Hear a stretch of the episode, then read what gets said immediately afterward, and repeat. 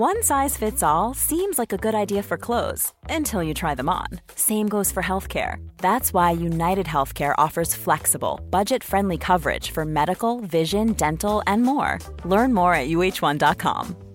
Hey, it's Danny Pellegrino from Everything Iconic. Ready to upgrade your style game without blowing your budget? Check out Quince. They've got all the good stuff shirts and polos, activewear, and fine leather goods, all at 50 to 80% less than other high end brands. And the best part? They're all about safe, ethical, and responsible manufacturing. Get that luxury vibe without the luxury price tag. Hit up quince.com slash upgrade for free shipping and 365 day returns on your next order. That's quince.com slash upgrade.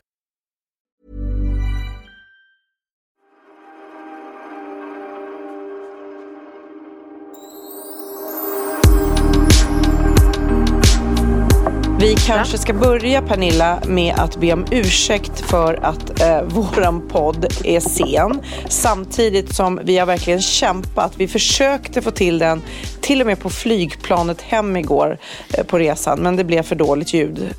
Ja, alltså jag kan säga till alla poddlyssnare att Sofia försökte hela tiden. Hon försökte trycka in det eh, på lördag morgon. Eh, trots att du själv hade hur mycket som helst med ditt toastmasterförberedelser att göra.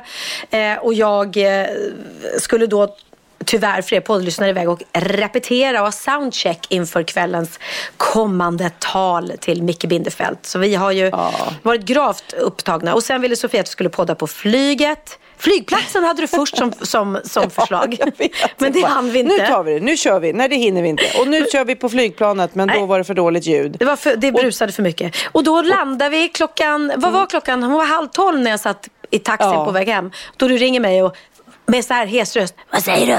Ska vi, ska vi inte köra i alla fall? Va? Ska vi podda nu tycker du? Ja, ska vi inte göra det? Och då kan man ju lägga till att jag ska upp eh, typ halv sex för att eh, åka till inspelning med Sofias Änglar. Jag vet inte, det är liksom, jag har något fel i huvudet att jag kan liksom inte släppa. När jag har bestämt någonting så är jag lite manisk. Så det är tur att du finns i mitt liv och säger stopp nu, Nej, de får vänta tror... lite. Ja, har du varit sån där också när du, när du liksom typ vill ha barn? Att du bara, vi måste ligga nu, nu, jag har ägglossning, vi måste ligga nu, nu och inte sen. Nej, men däremot så är jag ju liksom även när jag bestämt att jag ska göra saker vissa dagar sådär, mm. så har jag svårt att ändra planer. Alltså det finns säkert något namn för det. Men ja. jag, har jag bestämt det så vill jag gärna göra det. Och det kan vara även en storstädning. Alltså det blir liksom, ja det är så jag tänkt. Det är mm. lite som när en pusselbit försvinner för ungarna. Då blir jag också lite manisk. Jag måste hitta pusselbiten för annars så kan jag inte slappna av. Men det är ju ja. där vi, opposites attract, det är ju där du och jag på något sätt, konstigt jävla sätt funkar ihop. För att jag är din raka motsats. För jag tar ju dagen som den kommer. Carpe diem, det är liksom jag. Ja, det är Kanske du. skulle ta och tatuera in i alla fall.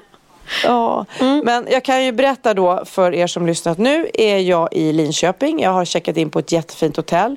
Jag har mm. tagit ett långt varmt bad efter en lång inspelningsdag. Jag har krypit ner i sängen och nu är det så härligt att kunna podda i lugn och ro. Ja, Vad gör faktiskt. du? Vad gör du?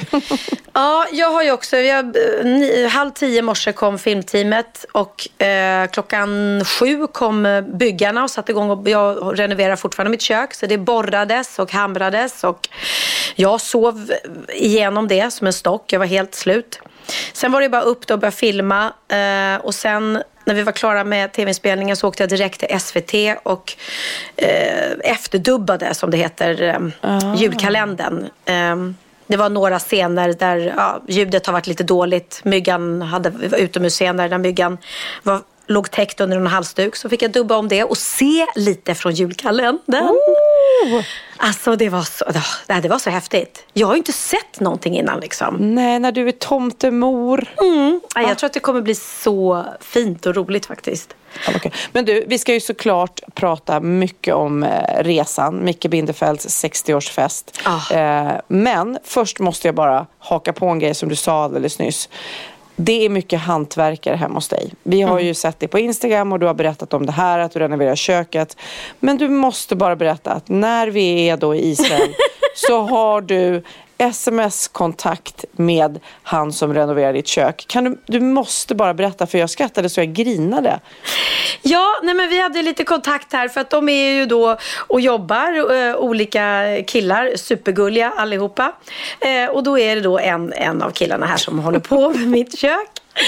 Eh, jag skrattade redan innan, ja. Ja, men det började med faktiskt att jag var tvungen att, att säga så här. Är du i mitt eh, hus nu? Ja, svarar han. Ja, skulle jag kunna be dig om en tjänst?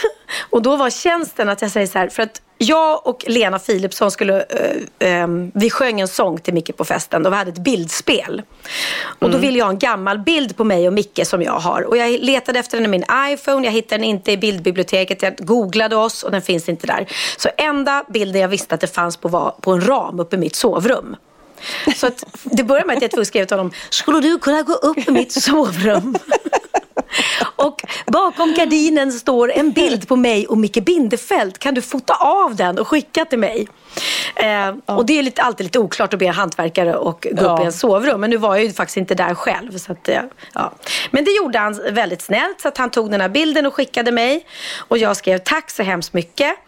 Eh, och sen så skrev han då, nu, nu går jag eh, så du kan larma på eftersom jag har larm hemma som jag liksom vill. Just det, då sätter man på det med telefonen. Ja. Mm. Precis. Så han skriver så här, nu är jag klar, du kan larma på. Toppen, svarar jag. Ja. Då går det några timmar. Sen så kommer ett sms. Jag är fett dålig i magen.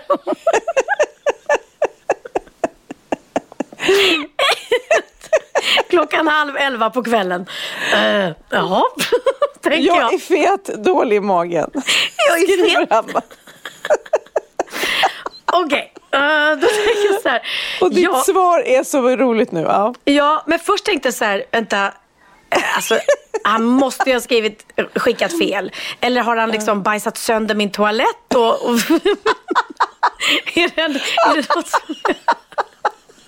Men jag tänker så här, han måste antingen, antingen skicka till fel eller också hans ungar som har tagit telefonen och skickat till mig.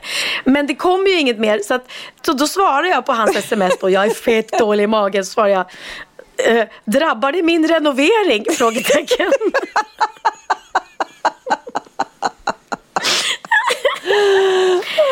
oh, Gud. Oh. ja. Och då fick du inget svar, för det var då du berättade det här för mig. Så jag bara såhär, gud han svarar inte. Han har sån ångest just nu tänkte jag. Ja, nej men han måste ha... Så, men du vet själv när man har skickat fel. Vi har ju inte någon sån personlig kontakt på det sättet. men, men vem skickar man det till? Jag är fet dålig i magen. Vem skickar man det till? Ja, men jag, jag kan skri- till... Ja, jag kan skriva till dig så här, ska vi podda? Jag måste morgonbajsa. Det kan jag ja, skicka det... till dig. Tänk om jag hade skickat det till honom. Hej, vi går in i ditt hus nu. Kan, kan, kan, är det avlarmat? Jag måste morgonbajsa. Det kan ju bli, det kan ju bli jätte, jätte fel, fel person. Så att till hans fru är det inget oh, konstigt. Men då svarar han i alla fall då Eh, till slut så, så, gjorde han en sån här gubbe som tar sig för ansiktet och bara Jag skulle mässa frugan när jag fick matkoma. Fan vad pinsamt. Ja, herregud. oh, gud, men då, då kan du ju glädja honom med sen, eller det kommer han säkert få höra av andra kollegor nu när vi pratar om det, att han har, han har fått oss att skratta väldigt mycket i alla fall. Ja, det har han. Och flera på den här resan, eftersom vi pratade om det här så är det, vi kan väl säga att Sveriges kändiselit har skrattat åt hans magproblem. Ja, ja, ja, det kan man lugnt säga. Ja, oh, herregud. Det var faktiskt Magnus Skogsberg som sa det när jag satt och sa, vad ska jag göra? Ska jag svara eller ska jag bara låta det vara? Men grejen är, när man inser att nästa gång vi smsar så kommer det här komma upp igen. Så att, ja. det, kom, det, det, kommer ju alltid kvarstå den här, man kommer inte kunna släppa tanken. Var han verkligen fet, dålig i magen? Eller, eller och vad hade han ätit? Men just det här, jag är fett dålig i magen. Drabbar det, kommer det drabbar det min renovering? Det är det enda jag bryr mig om. Betyder det att du inte kommer i, oh, imorgon för att du ligger hemma med ja, diarré? Herregud. Mm. Men nu ska vi prata om vår fantastiska resa. Fem dagars fest. Det är ju helt otroligt. Du var ju med om ett otroligt bröllop, men det här är ju väldigt lång tid. Eh, och väldigt härligt. Eh, Alltså- Men man är, lite, man är lite sliten nu, lite socialt eh, trött också. Utsliten socialt. Nej men jag känner ju, jag känner ju verkligen som att jag har varit i någon sorts sagobubbla de senaste Ja. två helgerna. För att eh, som jag berättade om det förra bröllopet var ju det också uttänkt i minsta detalj och kärl, mycket kärlek och härligt. Och sen bara direkt då komma på nästa resa som liksom Eh, som du säger, först fem dagar, det är väldigt mycket. Och sen bara, bara det liksom att vi eh, flög ju då med ett, ett eh, eget SAS-plan med bara vänner på hela planet. Ja. Och eh, vi, vi åkte ju den här VIP-ingången och det, bara det tyckte jag var så här, åh gud, här får man se. Så häftigt. Ja. Alltså, det är ju där alla så här, världsstjärnor och stora kända politiker, de åker ju liksom på en specialingång på Arlanda. Precis. Alltså kungafamiljen, politiker, världskändisar och Isabella Löwengrip. Lite obegripligt varför hon envisas med bara åka där. Jag skulle gärna vilja fråga henne varför. Men, ja, Men så okej. var det ju också extra snygga flygvärdinnor, om jag får säga det själv. Oj, oj, oj. Men ska vi prata om flygvärdinnorna? Alltså, Ja, Ja. det tycker jag vi ska lite grann. det tycker jag. Nu är det så att jag har ju varit bjuden alla gångerna. Han har, Micke har ju åkt utomlands på sin 40 år dag, fem, han firat 40 år, 50 år och 60. Och jag, det här är första gången jag kunde vara med för jag var ledig. Men du och Måns Herngren, ni har alltid varit toastmasters. Är det så? Ja, vi har varit det tre gånger då. Vi är ju nära och alltså Micke och jag har ju känt varandra precis som du och han. Alltså, vi har känt varandra i 30 år. Det är ju helt Eh, galet faktiskt. Och eh, du och jag, han har ju även arbetat och gjort tv tillsammans. Ja. Men eh, eh, jag och han och Måns umgås också. De reser väldigt mycket. De har ju en klubb vet jag där Måns och Micke gör tillsammans med några andra äventyrslyssna. För de gillar ju att resa, resor till eh, lite mer obekväma ställen som inte är så lättillgängliga. Jag vet att de har varit i Nordkorea, Syrien, Krim, Libyen. Ja, men sånt där som kanske inte heller är, det är inte så bekvämt, eh, men däremot så är det ju otroligt lärorikt. Och lite det hade ju den här resan, den var ju inte obekväm på något sätt. Men det var ju också att vi skulle lära oss någonting. För han visade ju oss Precis. eh, mycket i, det var ju Israel då. Vi, vi ska ju berätta nu från början att ingen visste vart vi skulle. Så att resan var ju okänd destination, vilket var lite spännande. Precis. Och även när vi var på planet där, då fick vi ju då välja. Eh, För många hade ju spekulerat i om det var Tel Aviv eller om det var Marrakesh. Och sen fick folk rösta och vad de trodde på att det skulle bli. Men Och du, du och Måns visste väl att vi skulle till Israel? Alltså det måste ni ha vetat.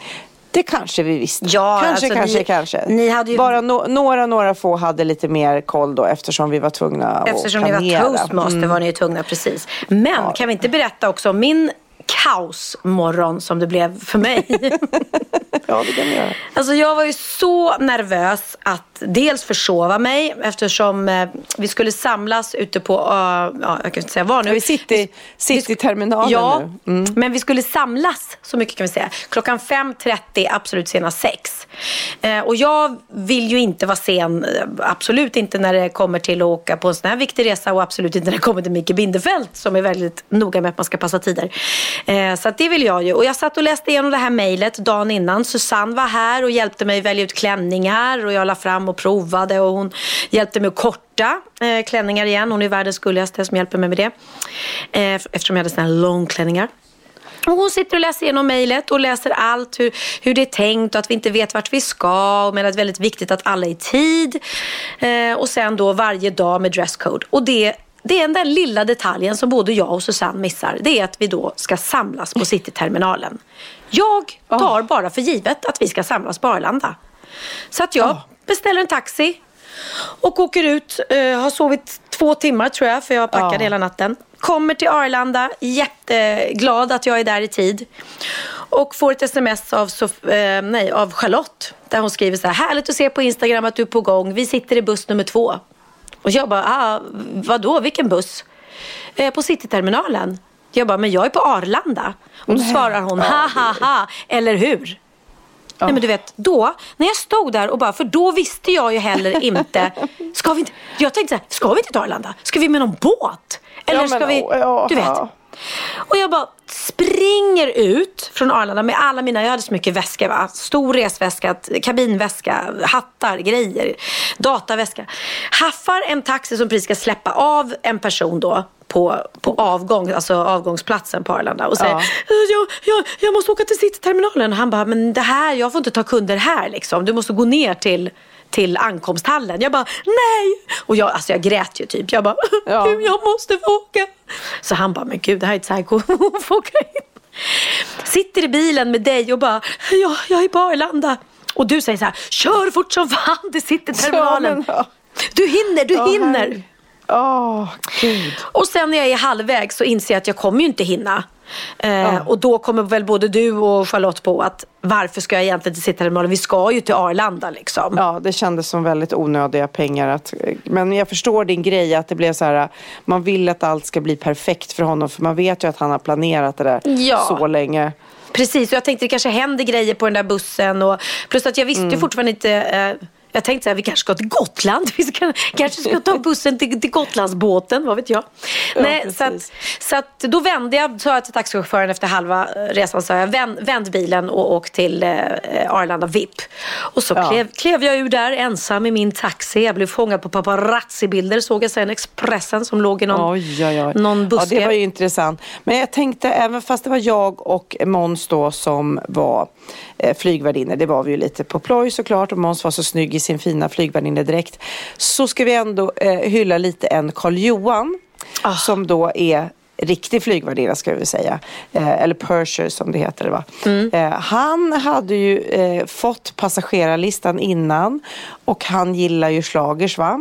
Mm. och svensk musik. Mm. Då hade han gjort en egen liten så här säkerhetsdemonstrationssång där han hade vävt in alla artisters låtar. Hur gulligt? Nej men så gulligt och grejen att jag, mm. jag har flugit med honom tidigare. Vi har faktiskt spelat upp honom i podden tidigare. Ja, det? just det. Just det. För han sjöng ju Let your spirit fly och grejer för mig. Ja. Och eh, han är gammal, gammal musikalartist. Han, har faktiskt, han hoppade in i Grease när eh, Rennie som spelade Danny blev sjuk och hans ersättare blev också sjuk. Så, han har, oh. så jag har spelat, han har spelat Danny en gång mot mig.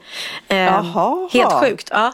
Och han älskar ju, så tänk dig hans lycka på det här planet med liksom, ja det var ju halva eh, Sveriges eh, kändiselit ja, med sångare vi, vi ska och alla. Spela.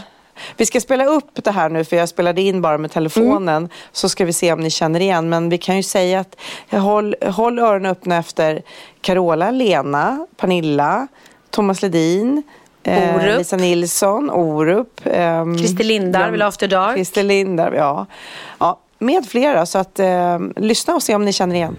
We will not perform a safety demonstration. Please remove your headset and pay close attention. A summary will follow in English. Na na na na na na na na na Lyckliga na na na na na oh na na na na na oh, oh, oh, I'll be your substitute Stjärnorna blinkar till dig och till mig.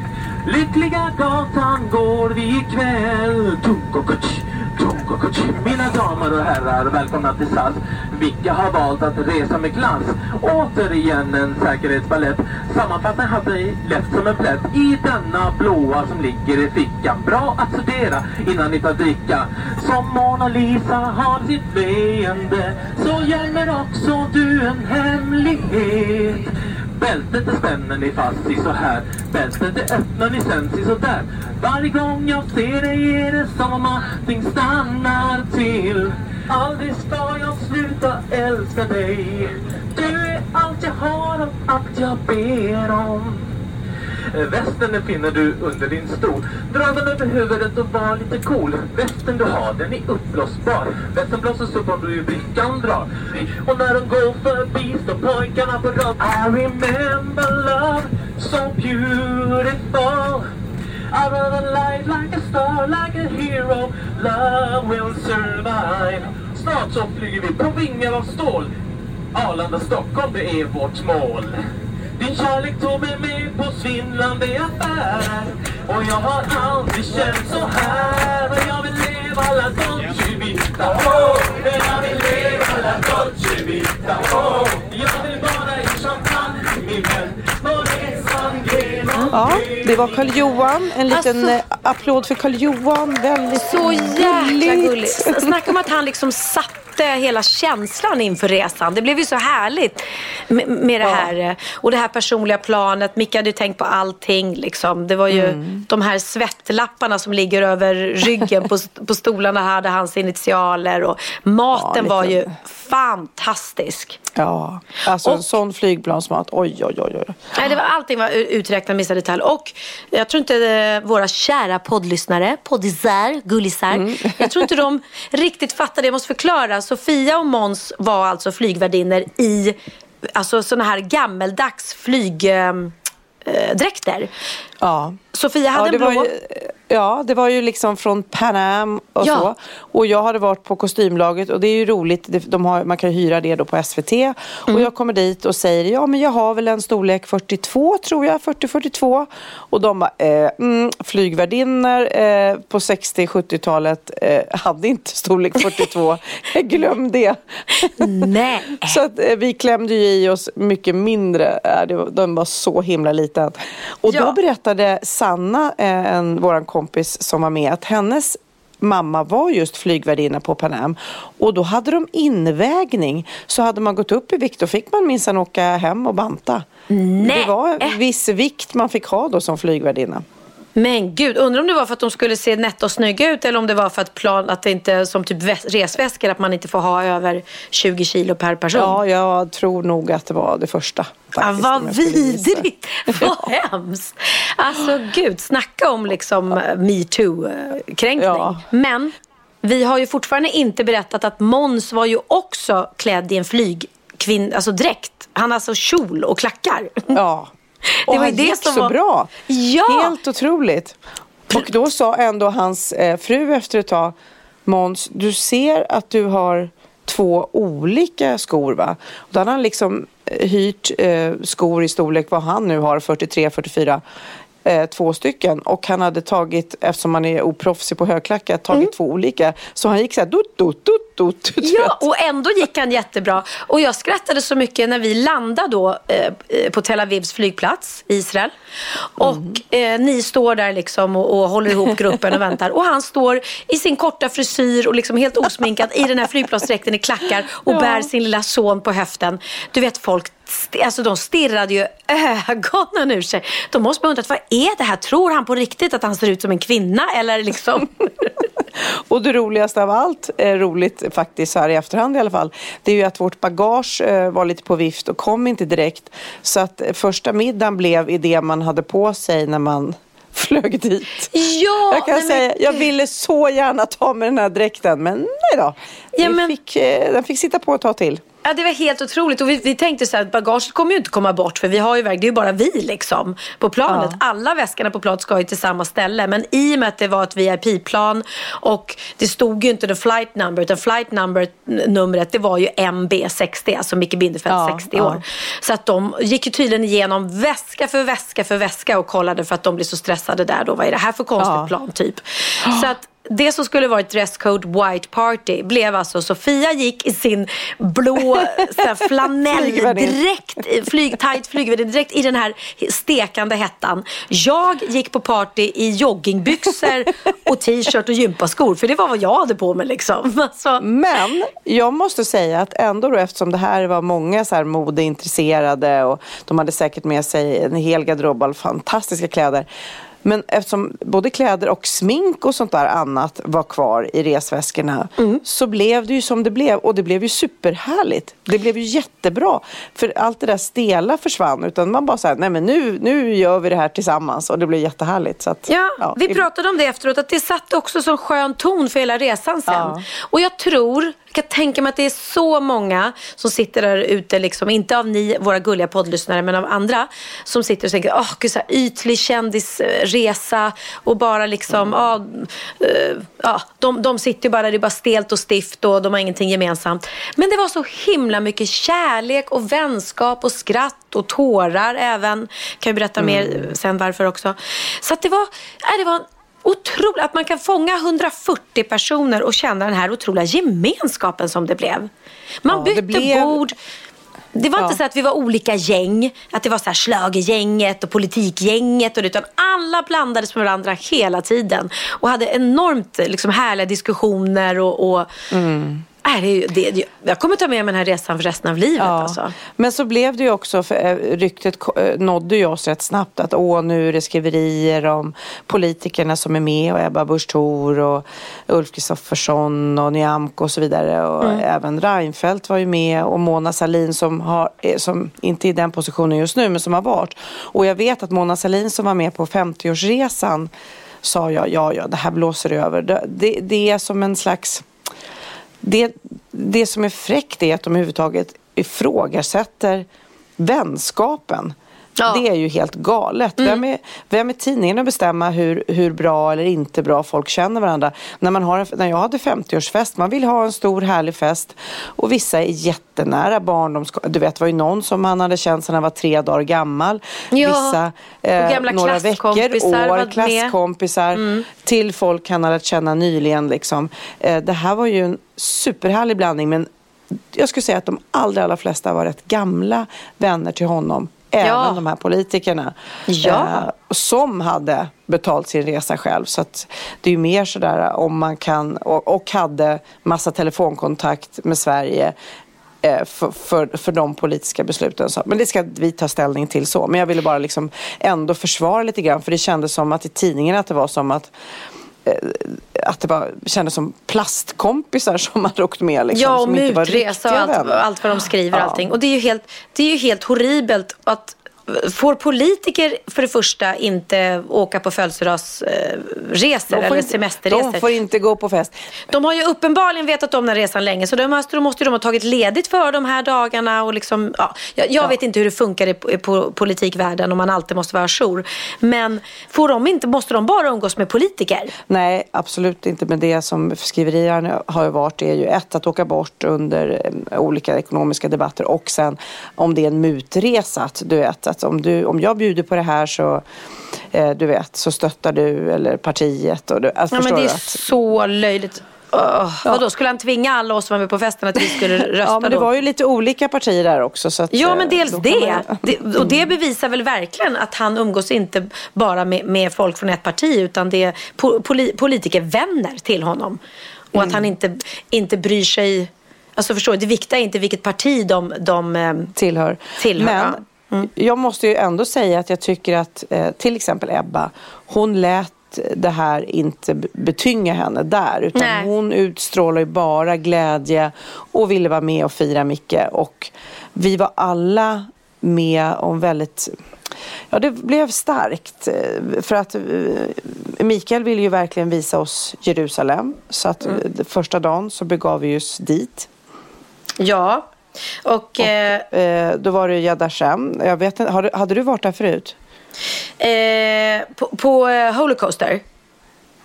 Eh, Yad Hashem, det här museet. Ja, men det hette väl Holocaster? Ja, just det. Jaha, Jerusalem Holocaust. Ja, just det. Ja, ja. Nej, det hade jag inte. Och jag var inte alls beredd heller på vad det skulle, hur det skulle drabba mig. Det, den rund, guidade rundturen som vi fick. Självklart är jag medveten om förintelsen och, och vad som har hänt. Men eh, på det här museet så får du alltså du får se filmer, autentiska bilder, få höra berättelser som jag i alla fall aldrig hade hört tidigare. Och det blev så otroligt starkt att stå där i Israel och veta då att sex miljoner judar blev utrotade och, och hur, och se bilder på Hitler när han stod och, och, och propagerade. Och bara att se de här att autentiska Hitlerflaggorna där de hängde uppe. Fick, alltså vet jag fick så ont i magen. Ja, man, man har ju någon slags eh, förträngningsmekanism och man vet ju också att det händer hemska saker i världen just nu också. Men att bli påmind om den här totala grymheten och, och försöka förstå hur det ens kunde hända. Och sen det som jag tog med mig väldigt starkt, det var ju det här ehm, Children's Memorial, eller det var ett mörkt, mörkt rum. Det såg ut som en stjärnhimmel. ehm, där de läste upp namn på barn som, som gick bort Mm. i, i samband med det här. Och de byter ut de här namnen, så de läser alla barns namn. Namn och ålder på dem ja. Ja, nej, det var... Och det är för att, Väldigt. man in, att de inte ska bli bortglömda. Ja. Eh, Så det var väldigt, väldigt fint och oerhört sorgligt. Och det, det går ju inte att, eh, när man står där och ser de här bilderna på de här renrakade barnen och kvinnorna som liksom fös eh, som kor liksom, så bara eh, fös de framför sig. Och det finns ju bilder på det här. Folk har gått runt och tagit bilder och filmat och så den, åh, Och, hur- och avrättningarna och, Och avrätt- gaskamrarna. Ja. Och bara, ah. Bara för att de tillhör ett visst folkslag. Det är så sjukt. Och att, jag blir så här, men hur kunde resten av världen bara låta det här pågå? Ja. Men, Nej, man eh, blir ju helt, helt frustrerad och vansinnig. Liksom. Man bara, hur, varför gjorde ingen något? Liksom? nej. Men något som jag också, om vi hoppar lite, det, har, det var ju middagar och underhållning och fantastiskt härliga grejer också. Nu, nu pratar vi om det som Ja, men det här var ju oss en, mycket. precis, och det här var en dag och det var väldigt viktigt. Just för att vi inte ska glömma att vi ska sitta och prata om det här i vår podd. Ja. Att vi ska berätta för våra barn. Så att, Ja. att man aldrig glömmer det som har hänt och att det aldrig, aldrig får hända igen. Men efter lunchen då, då var ju Micke också så här, nu ska vi också eh, se andra delar av Jerusalem. Och det är ju häftigt att, eh, för er som har varit här är ju det självklart, men när man inte har gått runt där så är ju där inom de här eh, Inom Jerusalem så finns ju kristna kvarteren, de judiska kvarteren, de muslimska kvarteren och alla är vänner. Det är inte så att det är något krig där. Och det var otroligt fint och sen i mitten så är då Heliga gravens kyrka. Ja. Eh, Det, och det var jättehäftigt. Och vi gick in där, det var ju mycket, mycket, mycket folk. Eh, för där finns ju också den här stenen där det sägs att Jesus lär ha tvättats ren efter korsfästningen. Och där, eh, punkten där korset var nedslaget i marken. Nej, jag är ju inte religiös själv, så att, eh, men ändå så blir det ju på något vis häftigt. Och du är lite mer religiös, och för dig kanske det var en till dimension. Ja, alltså jag, religiös skulle jag väl kanske inte eh, kalla mig för, men jag tror på Gud. Ja, jo men det vill jag. Jag vill tro på Gud, att det finns något gott och sådär. Ehm, och sen, eh, just Jesus eh, tror jag absolut att han har funnits. Eh, Men sen om, om jag ber till exempel så ber jag inte till Jesus, jag ber till Gud. Jag inte, går inte och drömmer om att se Jesu uppenbarelse eller något sånt där. Det kan jag också berätta sen, det blir ett litet roligt missförstånd med Carola där. Apropå Jesus. Men- Men, ja. men, men den här stenen då som de sa att eh, folk köper em, presenter, gåvor till, till andra eller saker till sig själv. Och så lägger de de här presenterna på den här stenen då där Jesus skulle ha tvättats av innan han begravdes. Och då, då påstår de att då blir de sakerna välsignade. Och folk lägger sin, om folk har ont i armen kan de lägga sin arm där eller de kan lägga sin ja, hand eller så. Och många kysser även den här stenen trots att den antagligen är full med bakterier. Så att jag la faktiskt mina händer på den och min ring och, och, och då känner jag lite så här, ja men nu känner jag mig eh, välsignad. Det, jag vet inte, det känns lite bra och tryggt att göra det när jag ändå är där liksom. One size fits all seemed like a good idea for clothes Nice dress. Uh, it's a it's a t-shirt. until you tried it on. Same goes for your healthcare. That's why United Healthcare offers a variety of flexible, budget friendly coverage for medical, vision, dental, and more. So, whether you're between jobs, coming off a parent's plan, or even missed open enrollment, you can find the plan that fits you best. Find out more about United Healthcare coverage at uh1.com. That's uh1.com. One size fits all seemed like a good idea for clothes Nice dress. Uh, it's a it's a t-shirt. until you tried it on. Same goes for your healthcare. That's why United Healthcare offers a variety of flexible, budget friendly coverage for medical, vision, dental, and more. So, whether you're between jobs, coming off a parent's plan, or even missed open enrollment, you can find the plan that fits you best. Find out more about United Healthcare coverage at uh1.com. That's uh1.com. Ja, Pernilla. Nu ska vi byta ämne helt. Nu ska vi göra reklam för lite ekivoka saker med Sinful. Vi är den här veckan sponsrade av Sinful, alltså norra Europas sexigaste och kanske allra största e-handelsbutik inom då sexleksaker och underkläder. Och lyssna på det här, Pernilla. Maj månad innebär den internationella onanimånaden.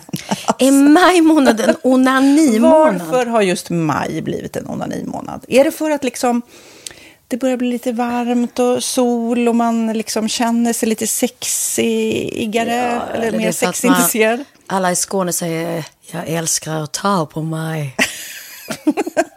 Nej, men Förstod du den? Nej. Ta på mig. Ta på mig! Ja. Jag förstår. Det är därför det är maj Ja, månad. Mm. Du är så rolig du. 28 procent av svenska kvinnor onanerar varje vecka och 50 procent onanerar minst en gång i månaden. Tycker jag ändå det var mycket. Ja, men det är väl, man tänker ju på mer, eh, är man i par, då tror jag, det här är bara vad jag tror, att, kanske man in- killar onanerar mer än vad tjejer gör när man Mm. är i en relation och tjejer typ ser sexgrejen som något man gör i par. Eller vad tror du? Har jag Ja, förutfattade men- meningar kanske? Jag tror att när man, för det kan ju vara så här, är man utan sex under en lång period, då kan ju onani vara en, en bra sak för att hålla det uppe. Mm. Men å andra sidan så vet jag också att, eh, att, att eh, ryktet går att om man har sex mycket så ökar sexlusten. 100%. Ja, och då kanske man vill eh, Hålla igång det, hålla liksom. igång det när man är borta ifrån varandra. Och då är det ju fantastiskt med sexleksaker. Ja. Nej, men jag eh, håller verkligen med om att, att det nästan är som en knapp man sätter på och av. Mm. Och när man då inte är i en relation så är det helt sjukt. att Man kan liksom stänga av sexintresseknappen. Vilket är rätt tråkigt, för det, jag tror ju också på lite det där eh, som man brukar skämta om. Vad är det för surkärring? Ja, men har du inte fått ligga? Nästan Exakt. så är det. Att man liksom bejakar liksom, att en orgasm gör att man liksom blir en härligare människa. Jag kommer ihåg när vi hade den här podden och jag inte hade förhållande och inte hade Nej. sex och inte tog hand om mig själv på något sätt. Och du satt och pratade om vad som händer i kroppen Ja. när man får orgasm, hur nyttigt det är. Och jag bara, holy shit, holy shit, jag måste, jag måste skärpa mig. Men det är också som en låsning, för du hade ju en låsning. Ja. Vi var ju verkligen alla kompisarna. Okej, de här leksakerna kan du ha. Det här kan du titta på på film. Liksom. Det finns ju varianter av sexfilmer som kan vara liksom, upphetsande. Men du bara nej, nej, nej, nej, nej. Det är jag var du, helt du var låst. som att du var låst. Men vet du vad, under den här tiden som jag låste mig så hann sexindustrin eh, utveckla en massa mycket, mycket bättre Ja. eh, womanizer Ja. faktiskt. Som verkligen, alltså det är helt otroligt. För vi, vi är så många eh, kvinnor som inte går igång på en jättestor dildo. Det är Nej. inte det som är grejen. Och då är de här liksom små, söta, fantastiska sakerna som inte ser eh, liksom Mycket ut för världen. De Mycket- ser inte så... De, eh, de vibrerar bara väldigt trevligt. Ja, och de är otroliga. De gör verkligen sitt jobb. Mm. Och jag älskar att man kan beställa dem på nätet. Så att är man liksom lite blyg eller tycker att det är lite obekvämt men ändå vill testa så behöver man inte gå in i en affär och göra det. Nej, men tror du också att det är mer laddat att prata om onani än om sex? För jag känner nu, det har vi ju pratat om tidigare, att sex, speciellt unga människor, de är ju så ohämmade. De bara slänger sig med, åh, det här gillar jag och du vet, experimentera och så vidare. Men onani, att liksom ha sex med sig själv, det pratar man inte lika mycket om. Nej, men det Eller i alla fall inte vad jag hör. Nej, men det är ju en väldigt privat sak. Det är ju en privat sak som sker eh, inte ens mellan två människor utan bara mellan en. Så jag kan ju förstå att det är svårare att prata om. Och just därför så är det väl kanske något som man vill hålla för sig själv. Man behöver inte prata om det. Men man kanske... 100 procent. Man behöver Nej. inte prata om det. Nej. Samtidigt som att det är rätt befriande att sätta ord. Det har vi pratat om tidigare. Att liksom, har man vissa önskemål och preferenser så det är ju inte alla partners som är tankeläsare. Liksom. Nej, så det, det kan vara en, en krydda i, i sexlivet. vet jag att många har, tar det som hjälpmedel. Många har det som den enda eh, varianten för att få orgasm. Att de måste ha med sig, en, inte en tredje person, men en tredje ja, Attrapp, liksom. attrapp i, i Det är sängkammaren. roligt, det var en annan kompis till mig, där ett par, där verkligen, de, jag tror att det var en womanizer som de provade och använde som par. Gud, nu låter det som jag pratar om mig själv, men det här var inte mig. En kompis. Ja, en kompis. Nej, men, eh, och då blev det nästan så att killen blev svartsjuk, för tjejen var så här, nej men den här eh, womanizern måste vara med varje gång vi har sex. Mm. Eh, men till slut blir killen så här, "Ha, men duger inte jag? Istället för att se att det är väl jättehärligt att liksom, eh, då hon också får som hon vill. Liksom. Plus att det är faktiskt svårare, eller inte lika vanligt eh, för tjejer att de kan få orgasm som för killar. Nej. Det kommer inte naturligt för alla. Och då är det väl fantastiskt om man har haft problem med det i flera år och så plötsligt hittar man ett redskap som, som kan hjälpa en till det. Det är väl underbart. Nu ska du få lite så här eh, sant eller falskt-frågor, så får Mm. vi gissa. Det är fler personer som är i ett förhållande som äger en sexleksak än de som är singlar. Ja, jag tror det faktiskt. Rätt. Mm. 39 procent av de som är i förhållande äger också en sexleksak. Medan 33 procent av de som är singlar, ja det var rätt likt liksom. Ja, det var det faktiskt. Nej, men Magnus hade ju jätterolig grej att han gav det till mig i julklapp varje år, en ny grej. Jättegulligt också att han så här, googlar så här bäst i test. Hur länge har ni varit tillsammans? 20 år. Du har 20 stycken. Det är Jajamän, trångt där i, jajamän.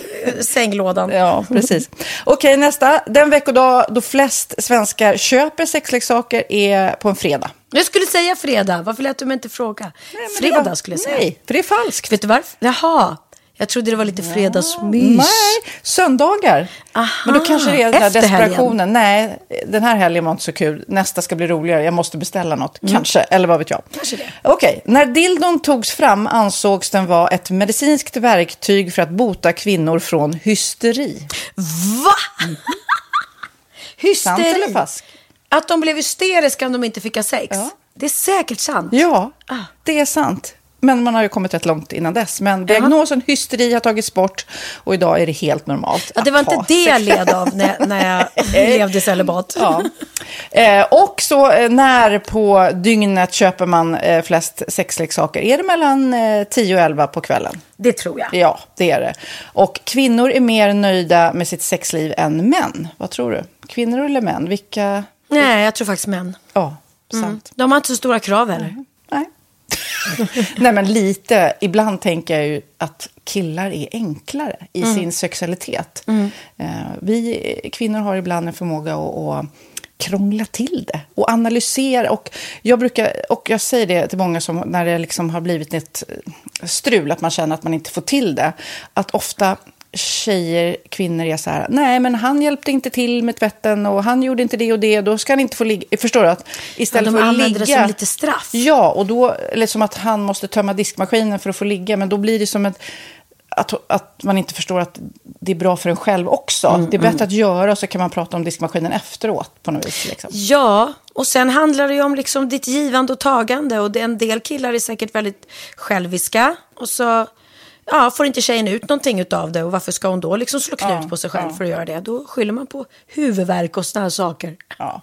Men vi ska påminna om Sinful då, har massor av roliga grejer på hemsidan och dessutom har vi såklart en rabattkod, Valgren och Vistam, som ger er kära härliga kåta lyssnare 10% rabatt på sinful.se och den här koden gäller inte på nedsatta produkter och den är giltig från nu till den 30 juni 2024. Så att, eh, ja. Hur var koden nu igen? Valgren och Wistam. Mm. Alltså det känns som att eh, om man eh, tar fasta på det här så kan det bli en riktigt härlig sommar för många. Verkligen in och botanisera bland allt eh, kul nytt som finns kan jag säga. Vi är sponsrade av Postkodlotteriet den här veckan och ja, de flesta känner nog till Postkodlotteriet sen innan. Och nu finns chansen att vinna tillsammans med dina grannar och vinster för 48 miljoner ska delas ut i sommaryran. Det vill man inte missa Sofia. Nej, gud, det är helt otroligt. Och just nu får man ju också dina produkter från ditt eget märke, Pernilla, Laquila, på köpet när man köper sin då postkodlott för 180 kronor i månaden. Och det är ju ett värde då eh, på 556 kronor som levereras då eh, månaden efter första lotten. Och det om man köper sin lott senast 31 maj 2024 och max tre lotter. Ja men alltså det är perfekt. Dels är det här soliga vädret, man kan bli miljonär och man får eh, kroppsvårdsprodukter till stranden och solsemestern för alltså det här otroliga priset. Och, och snart är vi där och det är viktigt att vi skyddar vår hy. Och om det regnar eller är dåligt sommarväder så kan man ju trösta sig med ett härligt ja, hemmaspa typ. Eh, vad är det som kommer med då Pernilla? Nej men alltså, man får då alltså C Me Glow, det är vitamin C, face mist, vilket är väldigt bra nu på sommaren. Pina Colada som är en body sugar scrub, One in a melon som är en moisturizing body gel och Must be mango shower cream. Du hör vilka roliga namn vi har. Nej men alltså det är ett otroligt kit för ett otroligt pris och så kan du bli miljonär på kuppen. Ja, men det är ju inget att tveka om. Så köp din postkodlott idag på postkodlotteriet.se. Mm. Åldersgränsen är 18 år och kontakta stödlinjen om du eller någon anhörig spelar för mycket. Vinstsumman på 48 miljoner delas med grannarna i vinnande postnummer. Och du kan ju tänka dig själv om grannarna vinner och så har du ingen egen lott. Det kan verkligen bli grannosämja. Man vill ju liksom vinna tillsammans. 100 procent. Vi är sponsrade av Readly den här veckan och har du kollat in nya numret av Café Pernilla? Nej men snälla, mitt lilla gulliga, eh, vackra, snygga, begåvade hybrisbarn kanske snart, jag vet inte. Benjamin, han har alltså vunnit årets, eh, Sveriges bäst klädda man eh, just i Café. Så han är ju på omslaget den här veckan och jag har inte hunnit kolla in det ännu så jag ska verkligen göra det. Ja, men du kan göra det i iPaden direkt för du har ju Readly som vi har ett samarbete med.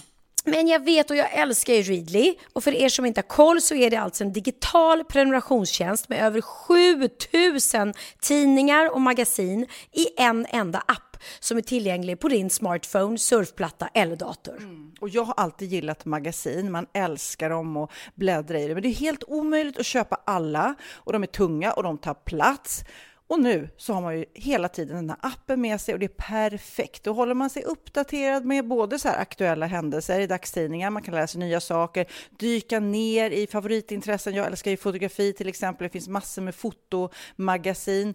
Och dels har de ju massa pålitliga, väletablerade källor i appen såklart, som är en av anledningarna till varför människor älskar Readly, men också för att man liksom kan testa upptäcka lätt, för det är väldigt dyrt och omständigt att gå och köpa till exempel, vi säger en sportfisketidning och sen så är det ingenting för dig. Nu kan du liksom bara klicka dig runt och upptäcka nya intressen. Mm, jag har ju några favoriter. Jag älskar allt om mat. L tycker jag är jättehärligt. Kolla lite mode. Och nu börjar jag ju spana in, självklart då, bröllopsmagasin också. Och då behöver jag inte köpa hem de här tunga, dyra magasinen. Nej. Och Readly har ju allt från nyheter, politik eh, och andra tusentals då nischade intressen.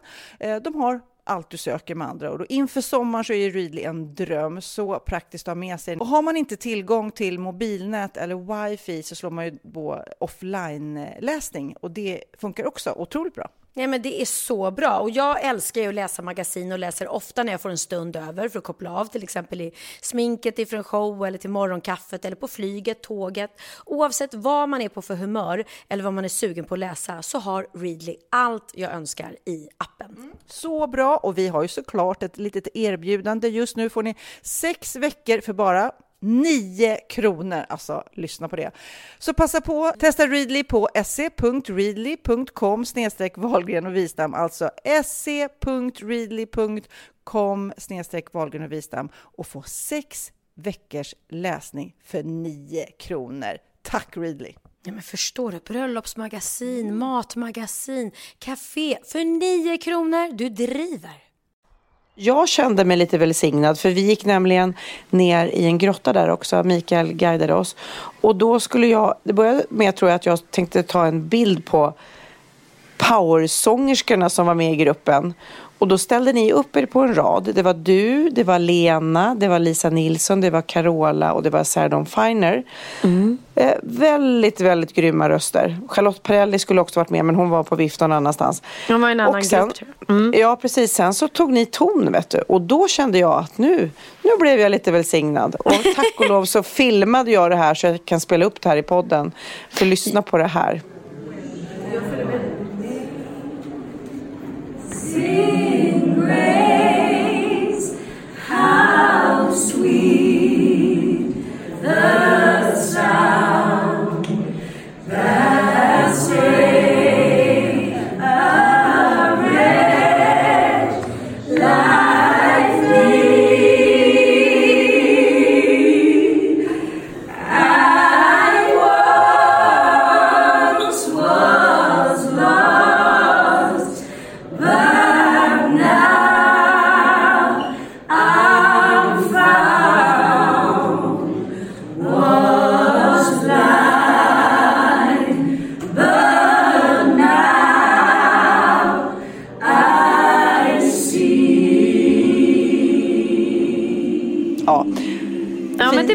Fint. blev Ja. moment. För, för grejen var att vi skulle egentligen bara ställa upp oss och ta en bild. Och så började Carola Mm. sjunga.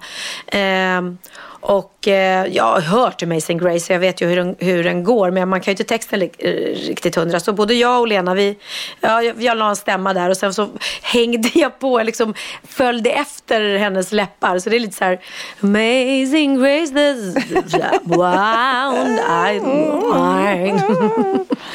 Men, eh, men, äh, men det, ja, det kändes jättefint, verkligen faktiskt. Ja. Häftigt Jag också med alla oss tillsammans. Ja, ja förlåt. supermaffigt. Jag eh, ska också berätta ett bra tips till er om ni ska vara toastmasters på middagar. Eh, så kom jag och Måns på en bra idé att vi låtsades att Micke skulle släppa sin självbiografi. Så hade vi gjort en stor bok med en bild och en text bak på som var lite så här eh, ekivok. Och sen varje talare vi presenterade hade vi skrivit då i jag-form att Micke berättade om när han träffade den personen.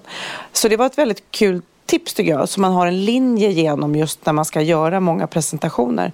Det tycker Det jag var- var roligt. Vad tycker du? Jag tyckte det var jätteroligt och ni gjorde det så bra för första gången liksom. För det var ju här, det var en fem dagars resa så att eh, både du och Måns höll ju i så många trådar och ni gjorde det helt briljant. Man kände sig verkligen supertrygg liksom. Och jag förstår att ni har jobbat med det här jättelänge och just det här med boken var så roligt för att först skrattade jag så här, haha, det är skämt. Men sen när du började läsa din text, för du hade skrivit alla de här Ja. texterna som var väldigt roliga, fyndiga men även liksom som handlade då om, om hans liv fast, fast lite ironiskt och roligt skrivet. Ja, ja. Så blev jag så här, nej men gud, är det en bok? Men på riktigt, vad är det hans memoarer? Alltså, du vet, så ni, och det var också roligt att det var lite så här, man lurades bara, kan det ha varit det? Ja, det var lite äkta och sen så blandade jag upp det med lite tokerier och ljög och sådär. Men nu är det två saker jag verkligen vill fråga dig om som vi faktiskt inte har pratat om. Vad var det för trosor som var på vift? Vad är det som har hänt? Jag bara hör i periferin att någon pratar om dina trosor som inte är dina trosor. Eller är dina trosor? Jag vet Nej. inte. Berätta. Alltså det var så märklig grej. Eh, men det började med att men först hade jag glömt min eh, baddräkt och packa ner baddräkt. Så jag köpte en, en eh, baddräkt och en bikiniöverdel i hotellshoppen. Och sen när vi skulle gå iväg och åka med bussen till stranden så på något sätt så har jag råkat tappa bikiniöverdelen på gatan utanför bussen. Så att, så att Niklas, eh, eh, Mickes man, kommer upp på bussen och säger vems, vems, vems bh är det här? Och jag bara, ah, det är min. Och alla tyckte det var jätteoklart. Ja, jag hittade den på gatan. Det är ju såklart. Ja. Så så började jag med, det var ena grejen. Sen kommer nästa grej. Då har jag hängt eh, mina trosor på tork. För att jag har såna här extremt fula tanttrosor som är mina favorit håll in trosor och de, de är liksom helt urtvättade och så här fula och jag tvättar upp dem i handfatet liksom för att jag ska kunna ha dem igen. Så de hade jag hängt på tork ute på vårt balkongräcke. Och sen, sen står Lena på balkong och då hör hon. För balkongen under oss, där bodde nämligen, för jag och Lena delade rum. Och under oss så delade Birgitte Söndergaard rum med Lisa Nilsson. Och då hör hon och de bara Eh, Lisa, är det här dina trosor? Nej, inte det dina Birgitte? Nej, men vad konstigt, vems trosor kan det vara då? då har de hittat ett par trosor eh, nere på sitt rum. Och då berättar Lena det här för mig när vi ska åka. Så jag bara, shit! Nej men det är ju mina trosor. Jag har hängt upp dem på, på tork. Då har de ju blåst ner. Inte deras. Vilken tur att jag fick Så jag springer till, till Lisa och Birgitta och bara, eh, hittar ni ett par trosor på ert rum? Ja. Nej men gud, det är mina. Och då säger Birgitta, va?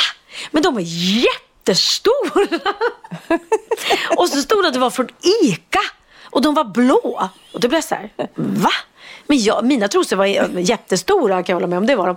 Men de var fan inte blå. Jag, alltså, jag är ingen människa som går och köper trosor på ICA. Inte om det ska vara såna här håll in-trosor. Säljer ICA trosor? Jag vet inte. Om det är det så är det ju knappast Ja. någon sån här superbra kvalitet kanske. Så det blev så konstig, eh, oklar Ja. grej där. Och, så då springer jag upp igen på mitt rum. Eh, och då stod vi och skulle åka hem. Så det var när vi skulle åka hem. Och då, då hänger mina trosor där på räcket. Så det var ju bara att jag hade, de var kvar, jag hade glömt dem. Så att de här trosorna som de hittade på sitt rum, det är inte mina. Men det är inte Lisas och inte Birgittes. Så vems trosor var det? Det var så oklart. Var konstigt. Men Mm. apropå konstigt, då kan vi berätta den andra konstiga historien som hände på hotellet. Vi bodde ju då på ett väldigt tjusigt hotell. Åh, lyxig, det var så fint. I Och där bor Jaffa. då, eh, ja, i Jaffa, den, den gamla delen av Tel Aviv. Mm. Fantastiskt fint. Men då i alla fall, en av gästerna, hon heter Martina, hon hade ett eh, armband som var väldigt dyrt med massa diamanter på och sådär, värt mycket, mycket pengar. Som hon tappar. Och det är ju panik såklart. Leta, leta, leta, leta, leta. Hittar ingenstans, letar på hela hotellet. Eh, och sen till slut så börjar hon gå igenom bilderna i sin telefon. Det var ju smart. Och se för hon- när hon hade på sig armbandet senast. Precis, Då. ja. då ser hon när hon hade på sig armbandet sist. Och då eh, har hon då pratat med hotellsäkerhetschefen. Och då kom hon på att det sista stället där hon hade på eh, armbandet var i en affär. Där hon skulle försöka hitta en vit eh, klänning till, eh, till dagen efter. Och då går säkerhetschefen till den här butiken och säger Har ni sett det här armbandet? De letar överallt såklart. Hittar inte armbandet. Då säger säkerhetschefen Får jag titta på era övervakningskameror på filmerna där? Säkerhetschefen sätter sig och går igenom filmerna från den här butiken och ser hur en anställd hittar armbandet och tar med sig det. Ja, det är helt sjukt. Då åker säkerhetschefen hem till den här anställda och säger Hej, vi såg dig ta det där armbandet. Ge mig det tillbaka. Hur overkligt? Ja, och han hade ju nekat otroligt. först. Han hade ju sagt Ja. nej, nej, nej, jag har inte tagit det. Okej, vi har det på film. Och då hade han ju bara, okej, här är det.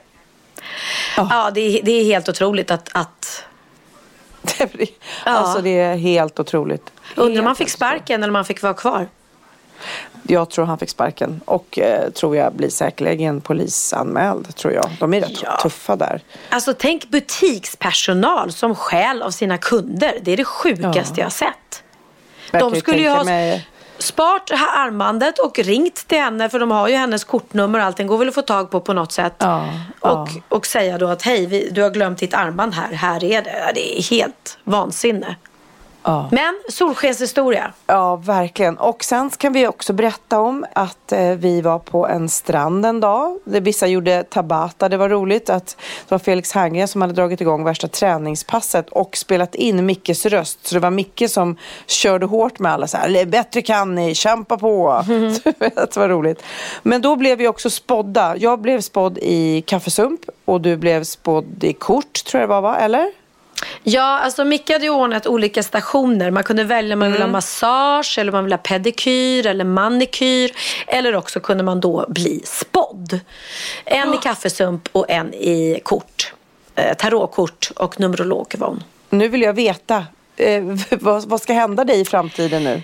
Mm, då är det så här att eh, mitt år kommer bli ett väldigt bra år. Eh, om sex månader kommer jag att möta en man. Oh. Nu kommer det här stå i varenda eh, kvälls eh, skvallertidning och eh, stoppa pressarna. Att jag ska träffa en man om sex månader. Eh, mm, får vi se. Upp till bevis. Ni behöver inte skriva det. Jag tycker vi väntar i sex månader istället. Och så, Tills det händer, ja. ja, så ser vi om det händer. Och hon tyckte absolut att om det här skulle ske så krävdes det en sak av mig. Jag måste flytta. Bara, Du ska flytta, jag måste jobbigt. flytta. Jag, jag ska inte bo kvar. Jag måste flytta till en lägenhet. Det här huset är för stort för mig tyckte hon. Men jag bara, nej men alltså jag håller på och renoverar mitt kök nu. Jag vill inte flytta när det väl blir klart. Men det måste jag. Ja, ehm, och 2021 skulle bli mitt absoluta toppår. 2020 skulle bli bra, men 2021 skulle bli det bästa i hela mitt liv. Och det kanske är då för att jag träffar... Men då tänker jag så om jag träffar någon om sex månader, då kan inte det vara något bra förhållande om inte mitt toppenår kommer först 2021. Ska jag träffa en man då om sex månader ska vi ha det lite halvbra i ett år och sen. Eller träffar jag en man och så är jag slut med honom och så träffar jag den rätta 2021. Är det så kanske? Ja. ja, det är mycket, mycket spännande att få följa det här. Eller också är, blir det bara dåligt med den här mannen så det är när jag är slut med honom. Det är då jag får toppenår. när jag blir fri Ja. igen. Jag kanske Ja, bara ska vi- vara singel helt enkelt. Jaha, ja, men det låter jobbigt att flytta alltså. Det finns ju gränser. Ja, alltså ja, det, det var så där. Och vad sa hon till dig då? Du blev ju spådd i kaffesump. Jag, jag blev spådd i kaffesump eh, och då, det är ju roligt. Det där är ju bara på skoj såklart. Och, mm. och eh, de eh, var ju därifrån, de var ju lokala så de hade ju ingen aning om vem de hade framför sig. Men de sa att en ond liten mus kommer gnaga sig in i mitt liv om sex månader och Nej, försöka förstöra Nej, för mig. Men. Det är han privat... som jag träffar om sex Jaha. månader. Han kommer ja. försöka lura dig. Ja. Och då gör jag slut med honom. Så ja, kommer det nog vara. Så är det.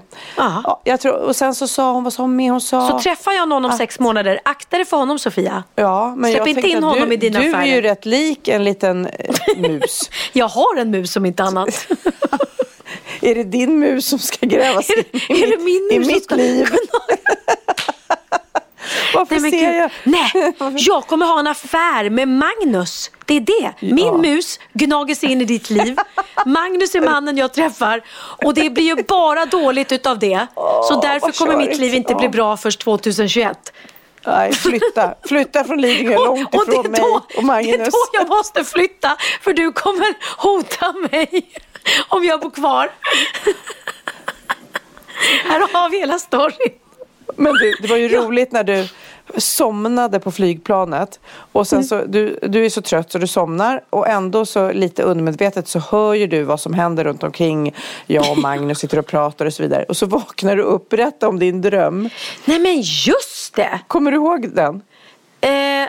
Det var att du vaknar upp. Nej, du får ja. berätta för jag kommer bara ihåg vak nu. Ja. För jag sa den till er precis när jag vaknade. För att jag hade... Ja, precis. Du vaknade upp och bara så här, jag hade så konstig dröm. Jag drömde om att Bianca skulle presentera sin nya kille och det var Magnus. det var ju så, det var jättekonstigt. Och du var jättearg. Du var superarg på det. Ja. Han var för gammal. Jag bara, nej men snälla. Inte bara att han är för gammal. Han är väl fan, inte han gift med min poddkompis. Åh, oh, gud. Ja, men det är typiskt när man ja, precis, ligger och halvsover och så hör ja. jag Magnus röst och så. Ja, mm. Ja. Roligt på den här resan var ju också att man pratade med så, så många människor som man inte känner så väl sedan tidigare. Jag mm. pratade eh, mycket med Camilla Läckberg som jag inte känner eh, jätteväl men jag har träffat henne många gånger eh, utan att liksom prata närmare. Men nu berättade hon om någonting som heter Body Farm som hon vill åka till och jag bara, vad är det? Och så började hon förklara och sen så tänkte jag det här kan bli min aha, förstår du Pernilla? Mm -hmm. Så därför tänkte jag fråga dig. Nej, du får fråga mig istället. Fråga mig. Har du lärt dig något nytt i veckan? Eller hur du brukar säga? Har du lärt dig något nytt? det är klart jag har. Åh fan.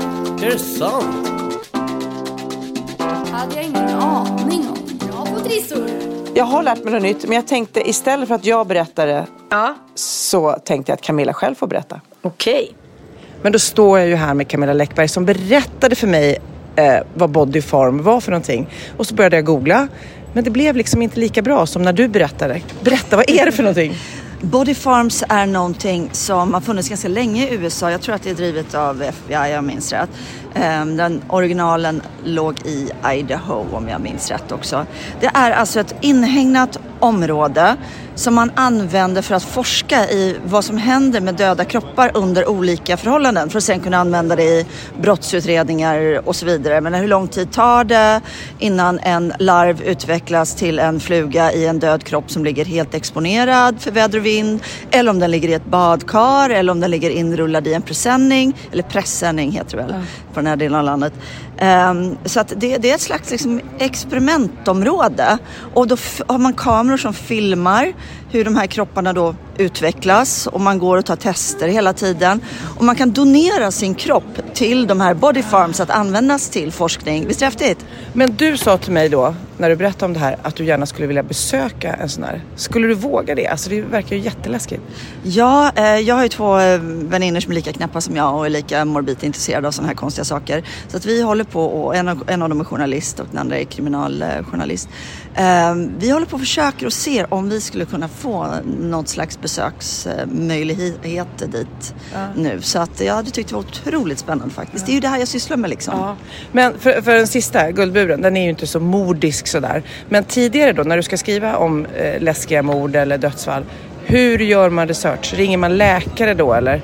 Alltså dels har jag ju gjort research hela mitt liv utan att veta om det. För att jag har ju varit eh, otroligt intresserad av allting som har med mord och mordfall och död ända sedan jag var liten. Det är en bra... Vad säger psykologen om detta intresse? Alltså, alltså, ja, en, en psykolog skulle säkert ha åtskilligt att kunna sätta tänderna i. Ehm, så att jag har ju liksom alltid läst om det här. Jag har läst om rättsmedicin, om mordutredningar, om mördare, om psykopater. Så att jag har väldigt mycket kunskap själv och när jag behöver ta reda på något detaljerat så har jag till exempel en, en obducent som jag kan ringa och fråga om de här sakerna. Och sen finns ju Google, det finns ju hur mycket som helst på nätet. Ja, för att jag kommer ihåg jag läste de här uh, Patricia Cornwell. Ja, eh, Case med- Carpetta. med- Ja, och då, det var nästan första gången som, det var ju innan CSI på, på tv och sådär, när man kom in där de obducerade lik och beskrev och hittade spår och sånt. Ja, men det finns ju en otrolig fascination hos oss alla för, alltså, för döden. Ehm, så att det där är ju någonting som jag tror att vi alla till mans är lite fascinerade av. Är du rädd för att dö? Ehm, ja, det är jag nog. eh, Fast ungefär lika mycket som eh, gemene man. Men jag försöker nog inte tänka på det eh, så mycket. Utan jag är ganska bra på att skjuta bort det där. Eh, Det finns en eh, konstnär, nu vet jag faktiskt inte vad hon heter, men jag tror att man kan googla artist, eller photographer och body farm så hittar man det. Som har tagit eh, konstbilder eh, från eh, body farms. De är väldigt coola faktiskt, men tyvärr minns jag inte hennes namn just nu. Har du sett en död människa någon gång?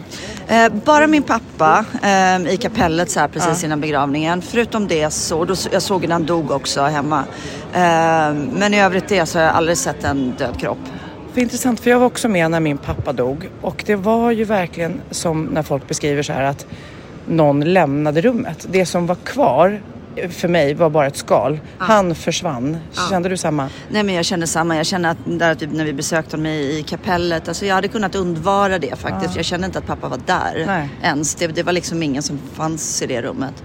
Min pappa var inte, var inte där. Han var någon annanstans. Men du och dina barn tittar ju på skräckfilm också. Det har jag sett då på Instagram. Men det är också så här, blir inte de rädda då? Nej, alltså de blir ju inte det. Och jag är så hemsk mamma så de har ju fått titta på skräckfilmer från de var ganska små. Så att, eh, ja, jag liksom väntar på att SOS ska ringa vilket ögonblick som helst. Men jag har sagt till dem hela tiden att börjar ni drömma mardrömmar eller mår liksom dåligt av det så får ni inte titta. Men de verkar, kunna, de verkar kunna hantera det. Men jag och min 15-åriga dotter har en skräckfilmsklubb så vi har ju sett i princip allting som finns under solen vad gäller skräckfilm. Men då får du tipsa nördarna nu då. Om du bara ska se en skräckfilm, vad ska de se då? Oj, eh, ja, men klassikern The Shining är ju svår att slå. Jag måste faktiskt nästan eh, framhålla den. Sen tycker jag även att Exorcisten och de här klassiska Rosemary's Baby är Och föregångarna de här inom It och de som kommer nu då? Ja, It, It uh, nyinspelningen tycker jag är fantastisk. Och sen tycker jag även om de här Sinister. Mama är fantastisk. Den kan verkligen, och uh, Babadook är två som är otroligt bra. Och du drömmer aldrig mardrömmar? Nej, jag gör faktiskt inte det. Jo, jag drömmer mardrömmar ibland. Fast den mardrömmen som jag får då alltid när jag är stressad. Så det här är min mest återkommande mardröm. Det är att de ringer från Handelshögskolan och eh, säger att tyvärr har det skett ett misstag när du fick din examen. Så att eh, du har inte klarat alla tentor. Så du har ett par tentor du måste göra om här. Det är min värsta mardröm. Då vaknar jag kallsvettig. Ja men gud, jag har som mardröm att jag vaknar upp att inte förberett mig för ett stort event eller Mm. Ja. när jag ska prata och inte har ett manus och bara ska improvisera. Ja, men sånt är ju värre. Okej. Nu blir vi svettiga.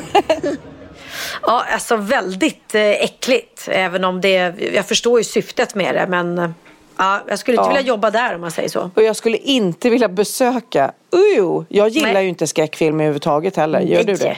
Nej, nej, nej. aldrig Värsta se en skräckfilm. Usch, aldrig i livet. usch. Nej, verkligen inte. Du, ehm, jag har, skulle vilja ha min aha då.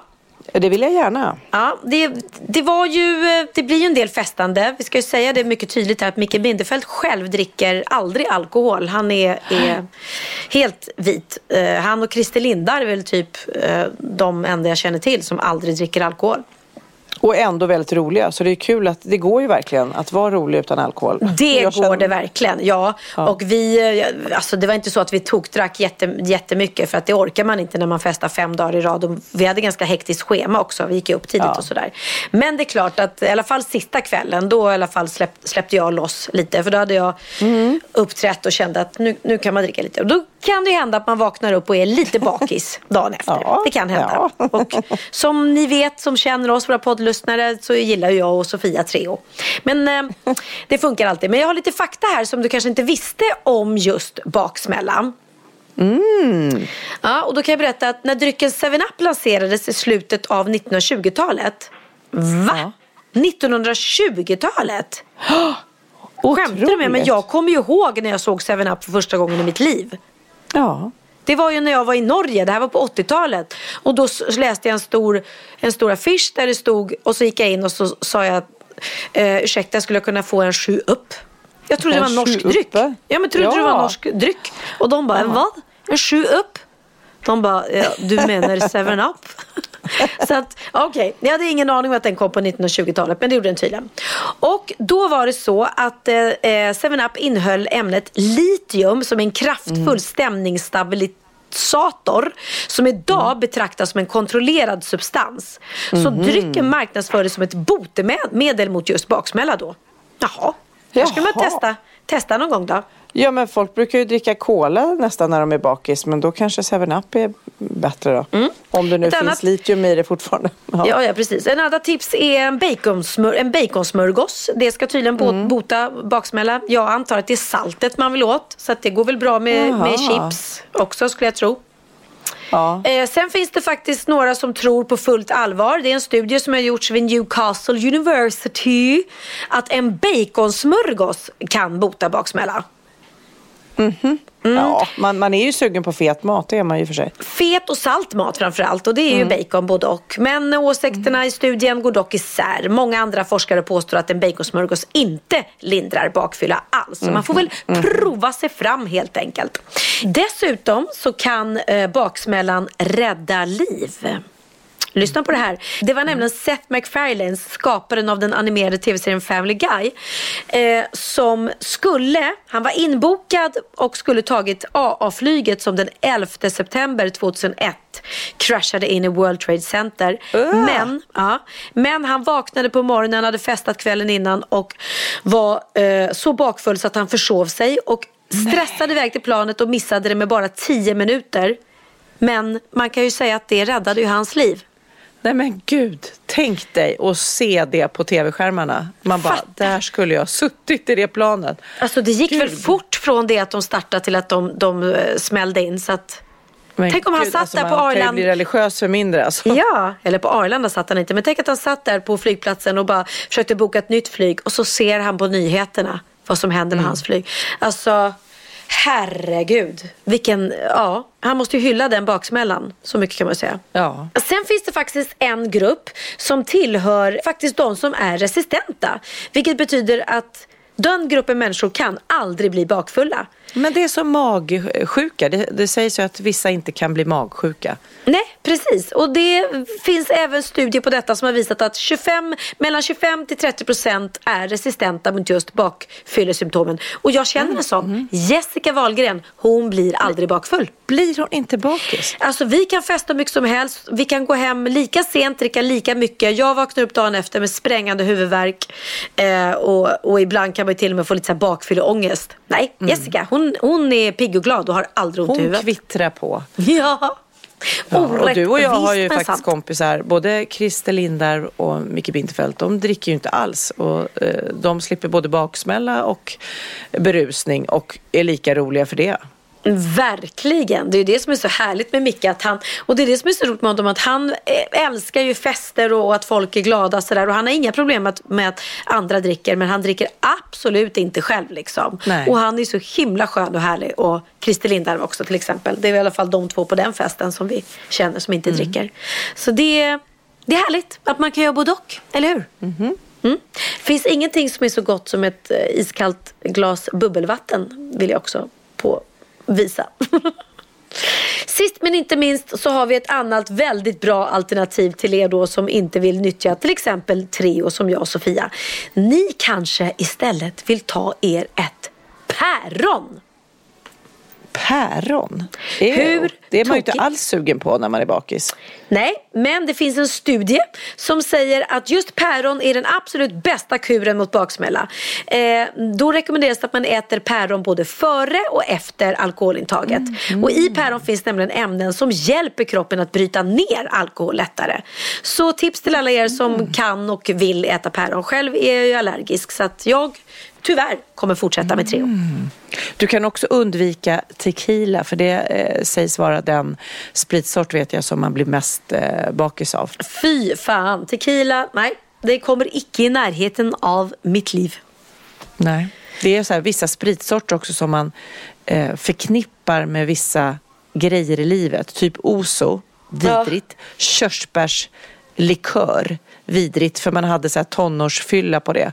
Ja, nej fy. Och mina tjejkompisar de hade på min, bak, på min bakfylla, på min eh, möhippa så hade de en termos full med tequila. Som jag liksom med jämna in, mellanrum då skulle inta en sån där tequila-knack med, med salt och citron. Fy, jag kan inte dricka gud. tequila sedan dess. Fruktansvärt äckligt. Men jag gillar Åh. inte sprit överhuvudtaget om det inte är en väldigt svag drink som är typ söt eller sur. Då kan det vara okej. Men inte så här gin och tonic eller eh, apelsin, vodka apelsin. Vad heter den? Vad heter den här drinken eh, med vodka apelsin? vodka- Ja, jag vet inte vad den heter. Faktiskt, Nej, det okej. borde jag veta det. Jag trodde det var så klassiker. Nej, vodka apelsin, vodka, vodka cranberry tycker jag är gott till exempel. Nej, jag gillar ju sprit, det gör jag. Ja, Okej. Ja, ja, du samlar Men till och med på eh, eh, ja, vodkaflaska ja. Mm. Men nu tänkte jag att eftersom den här podden är rätt lång att vi bara skulle ta en grej var som har hänt i veckan som vi har fastnat lite extra på. Vad har hänt? Vad har hänt? Vad har hänt i veckan? Ja, vad har hänt i veckan egentligen?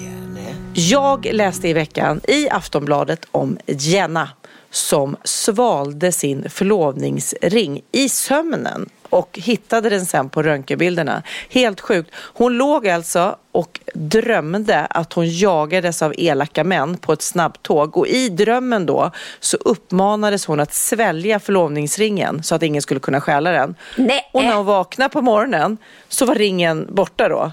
Det är ju helt sjukt. Det här var i Kalifornien då. Hon hade drömt hela den här drömmen. Åkte in. Hon hade svaga så minnesbilder av att hon hade liksom eh, fuktat eh, fingret och fått loss eh, ringen från fingret då. Och sen eh, svalt den med några klunkar vatten. Det här, hon har några svaga minnen av det. Och så tittade hon på handen. Eh, den fanns inte kvar. Eh, hon ringde och grät till sin mamma tydligen. Och sen så började hon googla. Sväljer vuxna ringar. Väldigt så här, konstigt. Sen åker hon då in till sjukhuset och på röntgenbilderna så, så ser hon att hon har eh, ringen i magen och den kommer ju ut sen den naturliga vägen. Men hur sjukt att hon drömmer om det och sen bara tack och lov kan man väl säga så minns hon lite svagt att hon har svalt den. Nej men gud! Och, och, och, häftigt ändå att hon åkte in och röntgade sig liksom. Ja. Jag skulle trott att jag hade tappat den någonstans eller Ja, det är verkligen dem. inte som man bara, mm, jag har nog eh, svalt den. Så vadå, Men så hon, hon- var tvungen hon- sen att sitta och läsa igenom sitt bajs efter ringen? Ja. Fräscht! Ja, ja men det, det kanske man får ta. Den kanske liksom sticker ut. Jo, men det är ju en bra historia. Och apropå vigselring så har jag en eh, annan sak som hände här för ett tag sedan som inte alls är lika, eh, slutade lika lyckligt tyvärr. Det var nämligen Steven Weber eh, som hade, var på drömsemester med sin flickvän Kanisha i Tanzania och de tog in på ett sånt här undervattenshotell.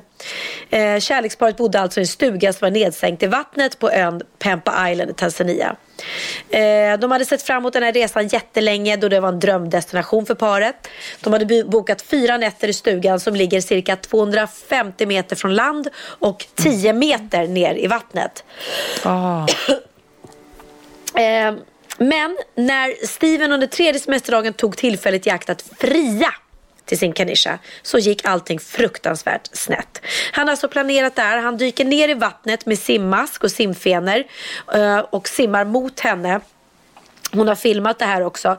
Eh, så hon sitter då inne i sviten som, som de har hyrt.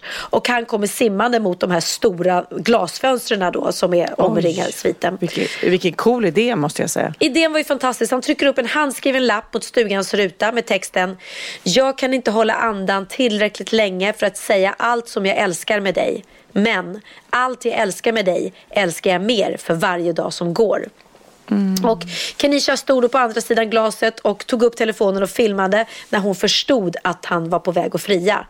Eh, och Steven vände sen på pappret och där på baksidan står ju då frågan Vill du gifta dig med mig? Och han plockar sen fram en ring under vattnet som han har gömt i sina badshorts. Eh, och tittar på henne och hon står ju då överlycklig där inne och ropar ja, ja, ja men det hör ju inte han genom, genom rutan. Och efter det så simmade han ut från hennes synfält. Då skulle han upp de här 10-15 meterna som han låg nere i vattnet. 10 meter. Och det var det sista som Kenisha såg av eh, sin pojkvän. För där går någonting väldigt snett. Eh, antagligen har han fått en kallsup, alltså dragit in för mycket vatten. Han blev väl helt exalterad där och allting. Men gud vad hemskt. Och, ja, och det värsta är att det kan gå så fort så då får man då, då drunknar han liksom. Att, att lungorna fylls med vatten väldigt fort. Eh, Så himla tråkigt. Alltså förstår du för henne att gå från den här otroligt euforiska känslan och lyckan Mm, bara herregud, herregud han friat till mig. Nu kommer han, nu, nu, ska vi gifta oss, nu kommer han, jag ska få kyssa honom och bara säga ja. Ja. Hon har inte ens fått Och så säga kommer ja han till inte honom. upp. Och sen så så, kommer när han hittar honom så har han drunknat. Åh, Ja. vad hemskt. Alltså, Men du himla- Pernilla. Jag måste innan vi ska avsluta podden. Jag måste bara berätta en liten kort historia för dig. Ja. Och för po- poddlyssnarna. För att i förra podden så satt ju Kid och var sjukt deppig, ledsen. Väldigt ledsen för att hans moppa har blivit snodd. Det. och jag tyckte så synd om honom. Eh, sen då går han hem eh, och så ringer han till mig mycket senare och säger ja jag glömde min datasladd eh, och jag behöver klippa podden, jag behöver den, kan inte du komma med den? Ja, säger jag absolut. Och, och så får jag för mig av någon anledning, vi bor ju en bit ifrån varandra och det är sent, men jag tänkte ändå så här, jag tar en promenad, jag ska inte ta bilen jämt. Jag tar alltid bilen till honom, men helt plötsligt så ska jag gå. Jag går till honom, går in, lämnar sladden. När jag går ut genom dörren så tänker jag av någon outgrundlig anledning eh, jag ska inte gå den vanliga vägen hem. Jag, jag går en liten omväg klockan 10-11 på kvällen. Och du, och du, du går- hade ingen tanke på att leta efter moppen utan Ingen tanke att leta efter moppen. Jag går in i skogen, jag ska gena, eh, gå en helt annan väg Ja. och går 50 meter in och hittar moppen. alltså, Det är helt är, otroligt. Det är helt otroligt. Det är helt sjukt. Att om man inte hade glömt sladden, om jag inte hade gått av en konstig anledning, om jag inte hade gått den där konstiga vägen tillbaka så hade jag inte hittat den. Och nu så då ringde jag ju Kid då och var så här, Kid ta med dig batteriet och nyckeln och kom, jag tror jag hittar din moppe. Han bara, lägg av, det kan du inte ha gjort. Och jag bara, jo men jag har det. Det och så kom han ut och så är det den. Han Och- stoppar in nyckeln och- låset, och- och- ja. ja. Nej, låset var faktiskt sönder då. De som hade försökt sno det hade brutit sönder det. Men det går ju att fixa liksom. Ja, ja. Så att eh, Kid blev glad. Jag blev glad, jag ringde till dig, du blev glad. Jag blev jätteglad. Solskenshistoria. Ja, Så härligt. härligt. Ja, det Ja. behövde vi efter den här andra tragiska historien, verkligen. Ja. Eh, ja, men eh, då har vi lärt oss två saker. Sno inte andras moppar och fria inte under vatten, för det kan gå illa tydligen, tyvärr. Men då avslutar vi podden. Jag tror vi båda måste vila upp. Vila våra kroppar, vila våra sinnen, vila våra röster. Eh, Ja. För det blev ju en fantastisk sista kväll också. Det blev det. Sista kvällen var helt magisk och det var otroligt mycket, alltså alla bjöd verkligen så mycket på sig själva. Det var, jag och Lena gjorde ett nummer, Ja, Carola det var sjöng. väldigt roligt. Och, Ja. och även, nej men Ja. även, det var ju både så etablerade artister som man vet kan sjunga men även de som gav sig ut på djupvatten och eh, Mickes man Niklas. Och, eh, det, var så, Ja, det var så mycket kärlek. Det var så Ja, det, mycket var kärlek. så, det var det verkligen. Och, och en fantastisk dans, israelisk dansgrupp som var där. Mm. Som eh, ja, gjorde fantastiska nummer. Och Charlotte sjöng och, och ehm, Lisa och Sarah. Och, och- Jonas Gardell, Ja. ja. gud. Och du Ja, och. Måns hade fantastiska utstyrslar från hela Mickes tidsepok. Och det sköna med den kvällen var ju också att man sa i början så här, nu stoppar vi bort mobilerna. Inget instagrammande, inga story utan vi bara är in the moment. Och det blev på något vis en extra dimension. Så därav att det inte finns så mycket bilder och ljud från den sista kvällen. Utan bara i våra minnen. Faktiskt. Och det är en väldigt, det är en väldigt bra och fin eh, regel. Det, även eh, eh, Melina och Jakob när de gifte sig så sa de ju att vi vill inte att, att folk sitter och filmar när vi går in själva liksom när brudparet kliver in. Utan vi vill att ni ska uppleva det med egna eh, ögon. Eh, och inte att alla sitter med sina mobiltelefoner. Så att, ja, det kan vi lära oss av allihopa. Att ta ner biltelef- mobiltelefon lite grann ibland. Svårt att säga det för oss som är så extremt så här, älskar att vara u- uppkopplade på sociala medier. Men det, det är viktigt ibland. Jo, men när man väl hörde beslutet så blev det på något vis, då bara, ja, då är det så här, nu respekterar vi det. Ja. Och eh, då kunde ju alla köra på. Ledin och Orup körde också någon härlig kombo. De hade ju aldrig kört något musikaliskt tillsammans och helt plötsligt så, så stod alla och sjöng och klappade med. Nej, så härligt. Och faktiskt Pernilla, så, jag tror inte du såg det, men precis innan vi skulle gå på planet så snodde jag åt mig Micke och frågade honom hur det kändes, om han var nöjd med festen. Mikael, eh, alltså jag är fortfarande så otroligt uppfylld av allt vi har varit med om. Men jag är nyfiken på, när börjar du planera det här? Man kan ju planera på olika sätt. Man kan ju planera som en vision och en dröm och sen så blir det liksom ett helt annat datum när man de facto sätter igång och börjar boka saker. Så jag kan säga att eh, drömmen har jag nog haft nästan sedan jag fyllde 50, alltså nästan 10 år. Och sen har jag väl hållit på de senaste fem åren och, och fixa och trixa. Herregud. Men också, vi har gjort så himla mycket eh, såklart. Vi har varit runt och guidade turer i Jerusalem och det har setts dansföreställningar och är det på många olika plan. Berätta, vad var tanken? Vad vill du att vi ska ta med oss härifrån? har ju en väldigt speciell relation till och kärlek till, till staden Tel Aviv och eh, har väl tänkt att jag skulle vilja visa upp den staden som jag älskar för de människorna som jag älskar och har nära mig. Eh, som en present till mig själv faktiskt. och jag har, har roligt med, med de människorna jag gillar och vara tillsammans bara med dem i fyra, fem dagar. Åh, vi har haft så kul. Jag har haft så kul och jag har pratat med så många nya människor. Men det är väldigt många som har gjort saker, uppträtt och hållit tal och sådär. Vad eh, kommer du på nu har varit häftigast? Eh, ja, men unika, unika konstellationer av artister som man aldrig har ens tänkt tanken på att de skulle göra någonting tillsammans. Eh, och antagligen så kommer de aldrig göra det igen heller. Det känns ju väldigt här, exklusivt men också nära eh, tal från ja, min man till exempel. Eller eh, Det tycker jag var fantastiskt, Niklas Ja. tal. Åh. och gamla barndomsvänner som jag har känt i, i 50 år och sådär. Eller min äldsta, Mm. äldsta kompis som jag har känt sedan jag var tre dagar gammal. Så de där sakerna har också, tar ju också tag i mig och gör att man känner att man måste marinera och smälta alla de här intrycken innan man egentligen förstår eh, hur mycket saker man har varit med om här på fem dagar. Vi kommer också behöva smälta det här. Jag och Måns var ju toastmasters och eh, vi byggde upp det med den här självbiografin som jag berättade om tidigare i podden. Eh, kommer någon självbiografi? Kommer det stå Moss i den? Jag vet inte om det är något förlag som vågar trycka den där. Och för hårt redigerade, tillrättalagda bi- eh, självbiografier är så himla tråkiga. Så Ja. ska man skriva dem på riktigt då måste man ju ta med allt det där som man inte som man, inte Ja, precis. som man kanske inte har något förlag som vågar trycka. Jag vet inte. Det var väldigt roligt eh, när vi då fick skriva det i jag-form och kunde hitta på vad som helst. Ja, och det gjorde ni verkligen också. Fast det var ju otroligt kul att ni hade gjort så mycket research och verkligen eh, fått med saker som, eh, som jag trodde att bara jag visste. Det var jätte, jätte, jätteroligt grepp.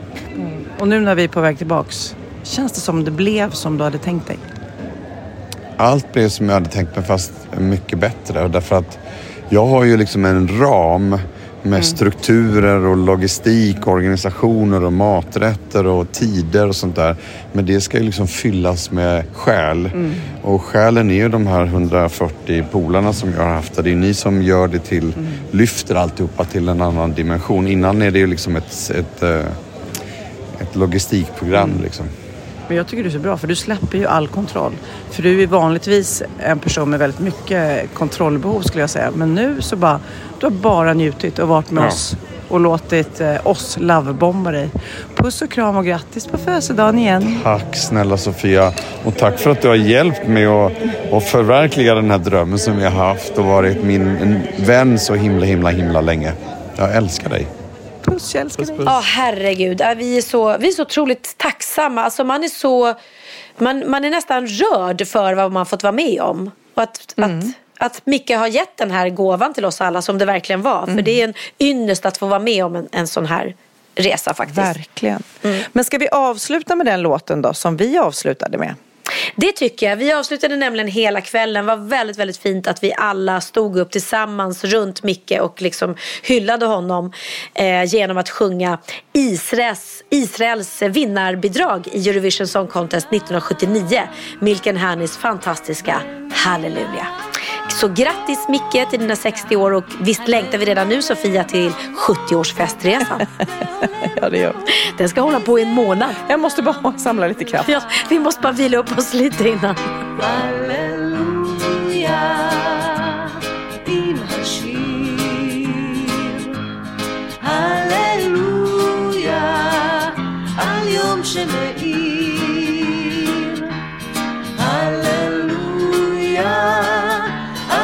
שהיה היה, ומה שעוד לא היה.